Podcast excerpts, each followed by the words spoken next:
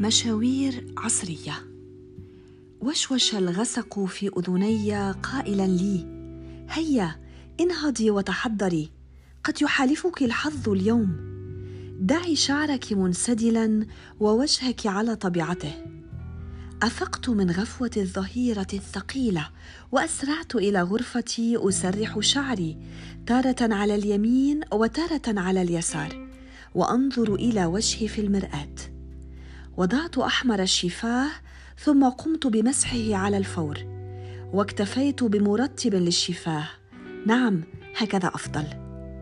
فتحت خزانتي وجعلت أقلب في الثياب المعلقة إلى أن اخترت في النهاية قميصا أبيض مفتوح الياقه هدلا وشفافا بعض الشيء.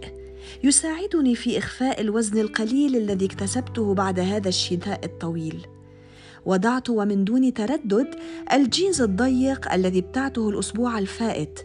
ووقفت أمام مرآتي أتأكد من كل شاردة وواردة من كل تفصيل صغير في محياي وهندامي.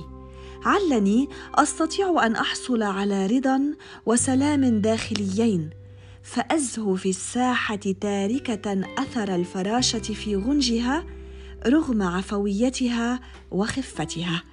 هذا ما أبتغيه اليوم وكل يوم. أنا ابنة السابعة عشر ربيعا التي تبحث اليوم عن نفسها في عيونها وعيون من حولها.